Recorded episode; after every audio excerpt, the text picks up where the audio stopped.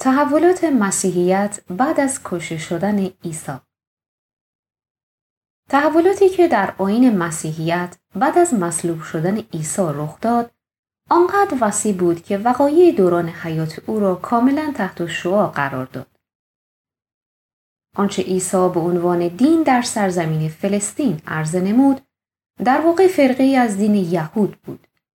عیسی یک یهودی متعصب از پدر و مادر یهودی بود و تعلیماتش در واقع تکرار همان تعالیم دین یهود بود. وی در مورد اشاعه دین به شاگردانش توصیه می نمود که از ورود به سرزمین های غیر یهودی خودداری کنند و تمام کوشش خود را صرف پیدا کردن سبت های گم اسرائیل نمایند. از مفاد انجیل ها چنین استنباط می شود که عیسی هیچگاه خود را خدا، پسر خدا یا حتی مسیح موعود نخوانده است. در صدر مسیحیت یعنی بلافاصله بعد از مرگ عیسی هم طرفدارانش ابتدا به خود اجازه نمی‌دادند داستانهایی در مورد الوهیت عیسی و مادرش مطرح کنند. در ابتدا تنها اختلافی که بین مسیحیت و یهودیت وجود داشت این بود که مسیحی ها معتقد بودند که مسیح موعود که در تورات به آن اشاره شده همان عیسی می باشد. ولی یهودی ها این عقیده را مردود می دانستند و همچنان در انتظار ظهور مسیح موعود روز شماری می کردند. این دین که کاملا وابسته به فرهنگ و سنت یهودی بود وقتی به سرزمین های خارج از یهود و به یونان و روم برده شد رنگ و بوی محیط تازه به خود گرفت و مسیحیت را به دین جدیدی تبدیل نمود. کلیه دستورات مذهبی و شرایع تورات متحول شد و از همه مهمتر شخصیت خود عیسی بود که حاله از معجزات و صفات خداوندی و ازلی گرداگرد آن پیچیده شد.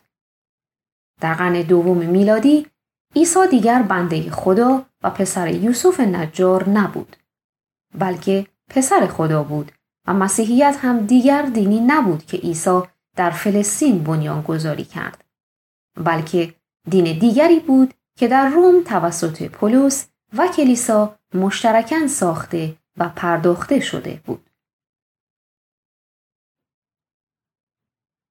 بعد از مرگ عیسی مسیحیت در دو جهت مختلف حرکت کرد.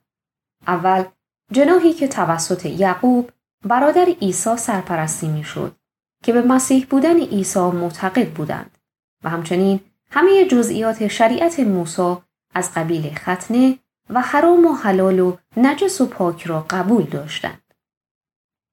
و دوم جناح معتدل و میانی رو که تعصبی در اجرای شریعت موسی نداشتند. در بین حواریون پتروس طرفدار این جناح بود. این جناح به مرور بر جناح اول پیشی گرفت. پیشوای این دین پولس بود که وی را باید به حق بنیادگذار مسیحیت کنونی دانست. اهمیت او بیشتر از آن جهت است که اصول آهود و مبادی الوحی خاصی به وجود آورد که آثار روحانی مبادی عیسی را در زمیر و روح پیروان او ثابت و مستقر ساخت و همین اصول باعث شد که نصرانیت عالمگیر شود. به گفته اناجیل پولس در ابتدا یک فریسی متعصب بود که با خشم و کینه شدید در اقاب پیروان کلیسای نخستین عیسی شرکت می کرده و به سنگسار کردن استیفان که برگزیده حواریون بود نیز به چشم رضایت مینگریسته است. پس از شهادت استیفان پولس با اخذ فرمانی از مجمع یهودیان اورشلیم برای دستگیری و آزار نوعیمانان مسیحی و دستگیری آنان برای محاکمه در اورشلیم به سمت دمشق حرکت کرد. در اسنای همین سفر بود که به گفته خودش ناگاه رویای عجیب مسیر زندگیش را دگرگون کرد. مسیح بر او ظاهر شد و او را نکوهش کرد که چرا مسیحیان را آزار می دهی. پولس در همان لحظه به مسیح ایمان آورد و انقلابی در شخصیت وی پدیدار شد و از مسیح مأموریت یافت که حامی دین جدید باشد. پولس بعد از آن سفری به دیار عربستان شمالی داشته و در آنجا به تفکر مشغول گردید و بار دیگر به دمشق بازگشت و سپس به انتاکیه روی آورد. از آنجا مسافرت تبلیغی خود را به نقاط مختلفی چون قبرس و آسیای صغیر و مقدونیه و رفته رفته به اقلیم اروپا گسترش داد و در نهایت پس از طی شهرهای مختلف دوباره به فلسطین بازگشت. از تعالیم پولس بوی سازش با حاکمان به مشام می رسید. به همین خاطر توانست طبقه فرهیخته و سرشناس امپراتوری را که از موقعیت اقتصادی رضایت بخشی برخوردار بودند جذب کند و با استفاده از منابع مالی آنان بینوایان را به آین جدید دعوت کند.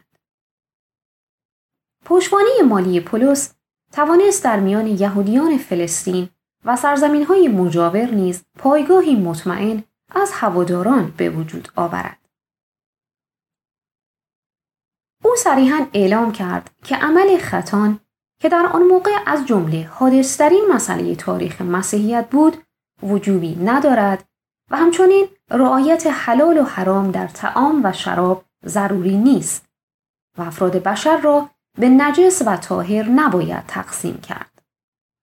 در حالی که کلیسا و مسیحیان اورشلیم که زادگاه و زیستگاه عیسی بود و حواریونی چون پتروس و یعقوب و یوحنا در آنجا زندگی می کردند معتقد بودند باید به زواهر شریعت موسی پایبند بود و ختنه واجب است. پس از آنکه پولس بر عدم وجوب ختنه اصرار فراوان نمود پتروس و یعقوب حواری تنها اجازه دادند او در میان اقوام غیر یهودی عدم وجوب ختنه را برای جذبشان به مسیحیات تبلیغ کند. و از آنجا که پولس تمام همتش این بود که برای آین مسیح به هر قیمتی پیروان بیشتری پیدا کند لذا برای جذب رومیان عقاید و احکام مسیح را تغییر می‌داد. مهمترین بدعتی که وی در آین مسیحیت بر جای نهاد و مبنایی برای تسلیس گردید آن بود که وی همچون رومیان برای خدا پدر و فرزند درست کرد و معتقد به سه خدایی شد. لکن به جای خدایان آنها یعنی اوزیروس و پدر و فرزندش عیسی را گذاشت که خدای فرزند بود و خدای آسمان که خدای پدر است و سومی آن روح القدس است. پولس همچنین برای جذب مردم روم که به شراب معتاد بودند و در دین بتپرستی هیچ قید و بندی نداشتند اعلام کرد در مسیحیت هیچ حرامی وجود ندارد و همه چیز حلال است و سراحتا اعلام نمود که نباید به شریعت پایبند بود. از طرفی برای قوم یهود که منتظر یک منجی بود عیسی مسیح را به عنوان منجی مطرح می کرد و سوی دیگر در میان رومیان که تحت تاثیر افکار مکتب آلفئوسی و معتقد به چیزهای اسرار آمیز بودند عیسی را به گونه اسرار آمیز تفسیر و تعبیل می کرد تا با معتقدات آنها سازگاری داشته و برای ذائقهشان خوشایند باشد. بدعت دیگر پولس آن بود که مرگ عیسی را کفاری گناهان بشر دانست. به همین جهت عیسی نزد مسیحیان فادی لقب گرفته است. این فکر که حضرت مسیح فدای گناهان بشریت شده یک فکری بود که از جامعه یونانی و رومی گرفته بود. زیرا برخی از مذاهب شرک آلود در یونان و روم به خدایانی معتقد بودند که عنوان فادی داشتند و برای دیگران جان خود را از دست داده بودند. اینها همه در حالی است که حواریون عیسی و در رأس آنها پتروس در همه این موارد با پولس مخالف بودند و تاریخ نگاران دامنه اختلاف بین پولس و پتروس را به قدری عمیق می دانند که چندین سال پس از مرگ پتروس کلیسای روم در سال 95 میلادی مجبور به مداخله برای پایان دادن به اختلافات جناح طرفدار پولس و طرفداران پتروس شد.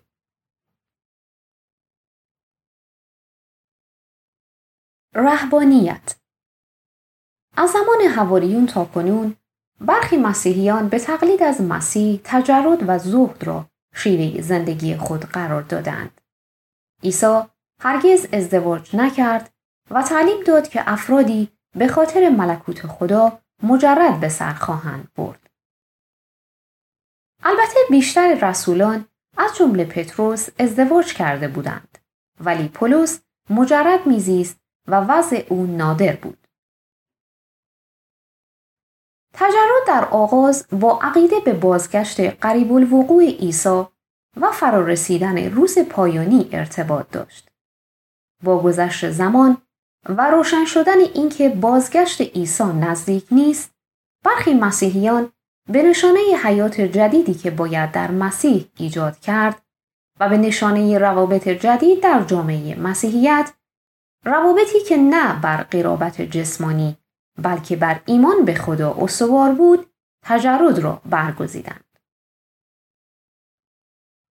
رسولان عیسی در آغاز قیام خیش یارانی را برگزید تا به نشر دعوت وی کمک کنند. در اناجیل می‌خوانیم و چون عیسی به کناره دریای جلیل میخرامید دو برادر یعنی شمعون موسمی به پتروس و برادرش آندریاس را دید که دامی در دریا میاندازد. بدیشان گفت از عقب من آیید تا شما را سیاد مردم گردانم. در ساعت دامها را گذارده از عقب او روانه شدند.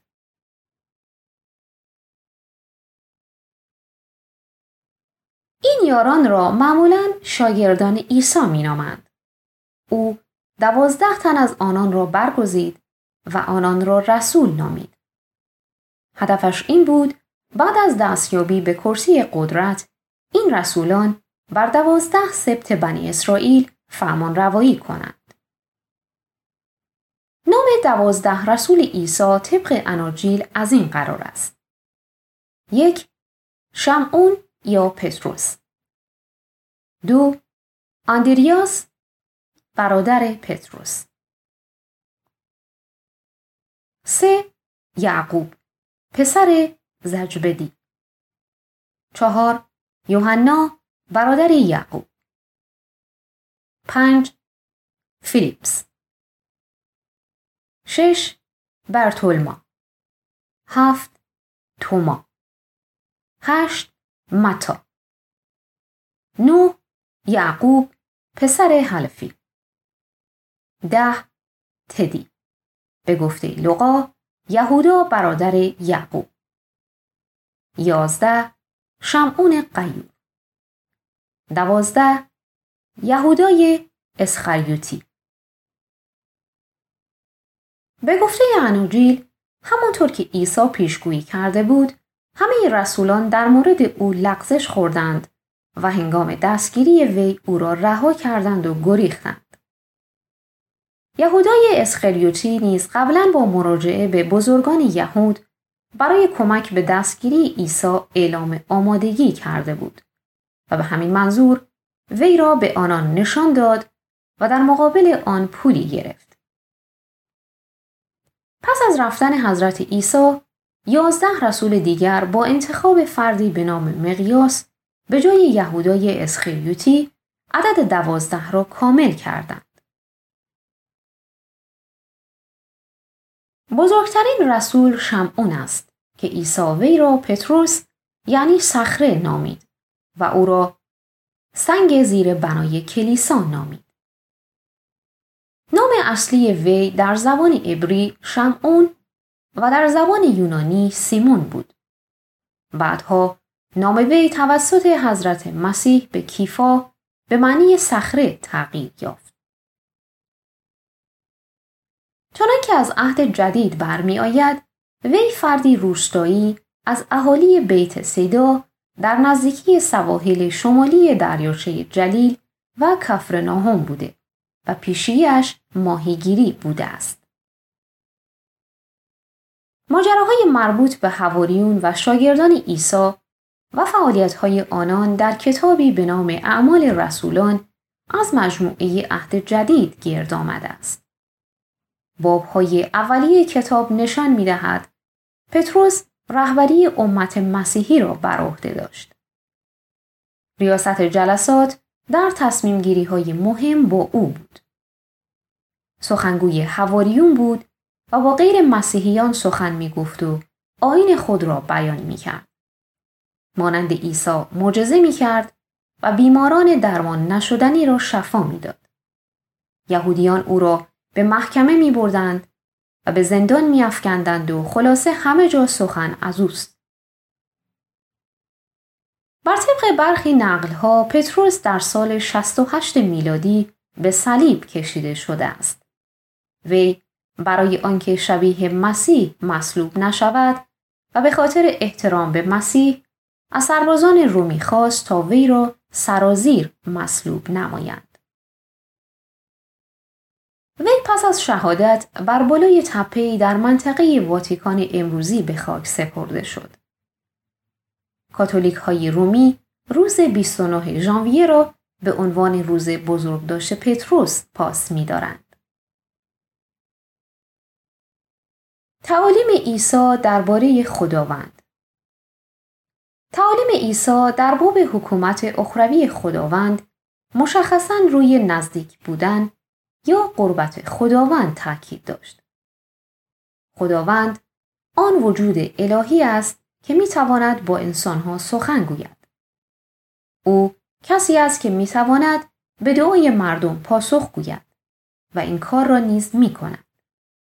او بخشنده و بالاتر از همه چیز رحمان و رحیم است. این مطلب که خداوند قبل از توبه و پشیمانی افراد را میبخشد در تعالیم عیسی درباره ملکوت خداوند به وضوح به چشم می‌خورد. نام مشخصی که عیسی برای خداوند به کار می برد عبا بود که یک واژه زبان آرامی است که بهترین ترجمه آن به انگلیسی واژه خودمانی پدر می باشد. واژه آشنا با نوازش و محبت و بسیار صمیمی. و طبق نظر یهودیان به همین دلیل هم گستاخانه و مبتنی بر غرور.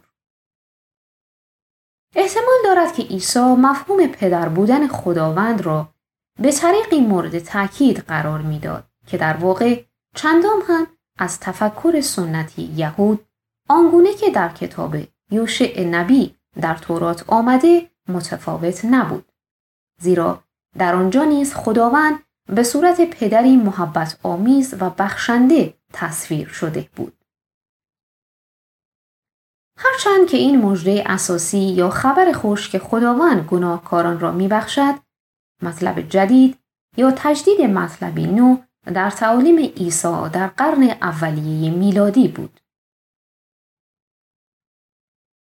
مرز بین مسیحیت و دیگر ادیان سامی در تاکید بیش از حد این دین در عشق و محبت خلاصه می شود.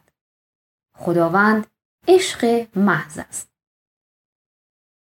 در زمانی که فلسطین در اشغال رومیان بود، یهودیان چشم به راه یک نجات بخش بودند و در این هنگام مسیح ظهور کرد. رومیان منطقا میبایست از پدیدار شدن مردی صلحجو در میان مردم تحت سلطه خود خوشنود می شدند. ولی برخلاف این امر عیسی را محاکمه و سپس شکنجه کردند تا پیشبینی های کتاب مقدس محقق شود و عیسی مسیح برگزیده خدا گردد.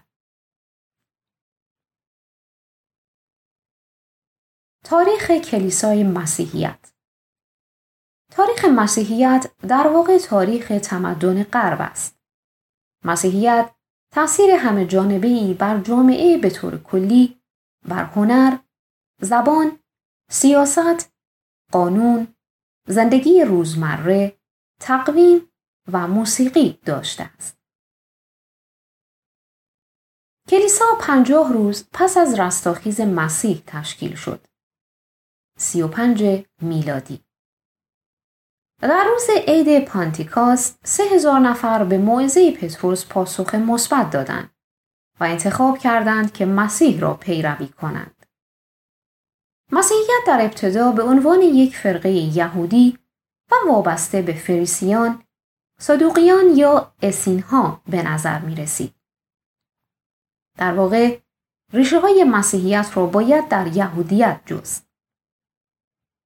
عهد عتیق بنیان عهد جدید را می‌گذارد و غیر ممکن است که بدون دانشی خوب از عهد عتیق مسیحیت را به طور کامل بفهمیم.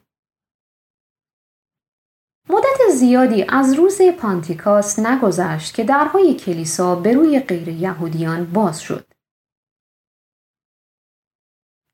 فیلیپس مبشر به سامری ها موعظه کرد و بسیاری از آنان به مسیح ایمان آوردند. پتروس رسول به اهل خانه کورنلیوس که غیر یهودی بود موعظه کرد و آنان نیز روح القدس را دریافت کردند. پولس انجیل را به سراسر جهان یونانی و رومی پخش کرد و تا خود روم رسید و احتمالاً تا اسپانیا هم رسید. حدود سال هفتاد میلادی سالی که اورشلیم تخریب شد اکثر کتب عهد جدید کامل شده بود و میان کلیساها پخش می‌شد. مسیحیت تا مدت دویست و چهل سال بعد تحت جفای روم قرار داشت که گاهی اوقات این شکنجه ها به طور تصادفی بوده و گاهی نیز با حکم حکومتی بود. در قرن دوم و سوم با افزایش تعداد ایمانداران رهبری کلیسا بیشتر و بیشتر به صورت سلسله مراتبی شد. در این دوره بدعتهای بسیاری ظهور کرد و تشدید جفا و شکنجه نیز ادامه پیدا کرد. ظهور کلیسای روم در سال 312 میلادی کنستانتین امپراتور روم ادعا کرده که تجربه تولد تازه داشته است.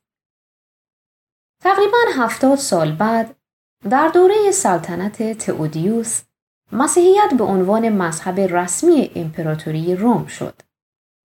به اسقفها جایگاه های افتخاری در حکومت داده شد و در سال 400 میلادی دو اصطلاح رومی و مسیحی هم معنی شدند.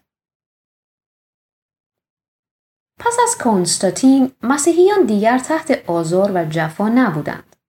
در آن زمان غیر مسیحیان بودند که زیر شکنجه قرار می گرفتند مگر اینکه به مسیحیت تغییر مذهب دهند. چون این تغییر مذهب اجباری باعث شد که بسیاری از افراد بدون تغییر حقیقی قلبی وارد کلیسا شوند. غیر مسیحیان بتها و آداب و رسومشان را با خودشان همراه می آوردند و کلیسا تغییر کرد. بیالایشی پرستش کلیسای اولیه جای خودش را به شمایل و تمثالها معماری پیچیده و استادانه زیارتها و اکرام مقدسین داد. تقریبا از همین زمان برخی از مسیحیان از روم کنار نشینی کردند و زندگی در انزوا را به عنوان تاریک دنیا انتخاب کردند و تعمید نوزادان به عنوان روش شسته شدن از گناه اولیه مرسوم شد. در طول قرون بعدی شوراهای کلیسایی متعددی برگزار شد تا تعالیم رسمی کلیسا را تعیین کند و سوء استفاده های کلیسایی را سرزنش کند و صلحی میان احزابی که با هم در حال جنگ بودند پدید آورد. با ضعیفتر شدن امپراتوری روم کلیسا قدرتمندتر شد و ناسازگاری های زیادی بین کلیساهای غرب و شرق پدیدار گشت. کلیسای غرب یا لاتین که در روم مستقر بود اقتدار رسالتیش را بر تمامی کلیساهای دیگر اعلام کرد. اسقف روم از آن موقع به بعد خودش را پاپ یا پدر خطاب کرد. اما این مورد پذیرش کلیسای شرق یا یونانی مستقر در قسطنطنیه نبود. جدایی های الهیاتی، سیاسی، رویهی و زبانی همگی منجر به جدایی عظیم در سال 1054 شد که کلیسای کاتولیک روم و کلیسای ارتودکس شرق یکدیگر را تکفیر و رد کردند و بندهایشان را از هم گسستند. کلیسای کاتولیک روم در طول قرون وسطا در اروپا قدرتش را کماکان نگاه داشت و پاپ مدعی بودند که بر تمام سطوح زندگی اقتدار دارند و همچون پادشاهان زندگی می کردند. فساد و طمع در رهبری کلیسا چیز جا افتاده ای بود. از سال 1095 تا سال 1204 پاپ از یک سری از جنگ های صلیبی پرهزینه و خونین پشتیبانی کرد تا با پیشروی مسلمانان مقابله کند و اورشلیم را آزاد کند. اصلاحات در طول سالهای متمادی افراد زیادی تلاش کردند که به تجاوزهای الهیاتی، سیاسی و حقوق بشری کلیسای روم رسیدگی کنند. اما همه آنها یکی پس از دیگری خاموش شدند. اما در سال 1517 یک راهب آلمانی به نام مارتین لوتر بر ضد کلیسا ایستاد و همه صدایش را شنیدند. همراه با لوتر نهزت اصلاحی پروتستان آمد و قرون وسطا به پایان رسید. اصلاحگران از قبیل لوتر، کالووین و زوینگلی در خیلی از نکات ریستر الهیاتی با هم تفاوت داشتند.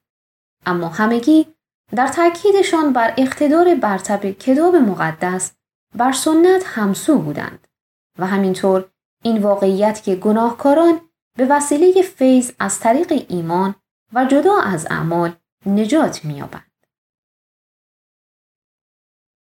هرچند که کاتولیک به اروپا بازگشت و پس از آن جنگ هایی بین پروتستان و کاتولیک صورت گرفت اما اصلاحات با موفقیت توانست قدرت کلیسای کاتولیک روم را خرد کند و دری را به عصر مدرن گشود.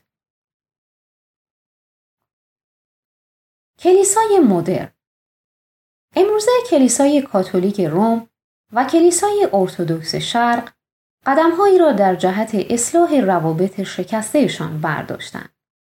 همانطور که کاتولیک ها و لوتری ها برداشتند.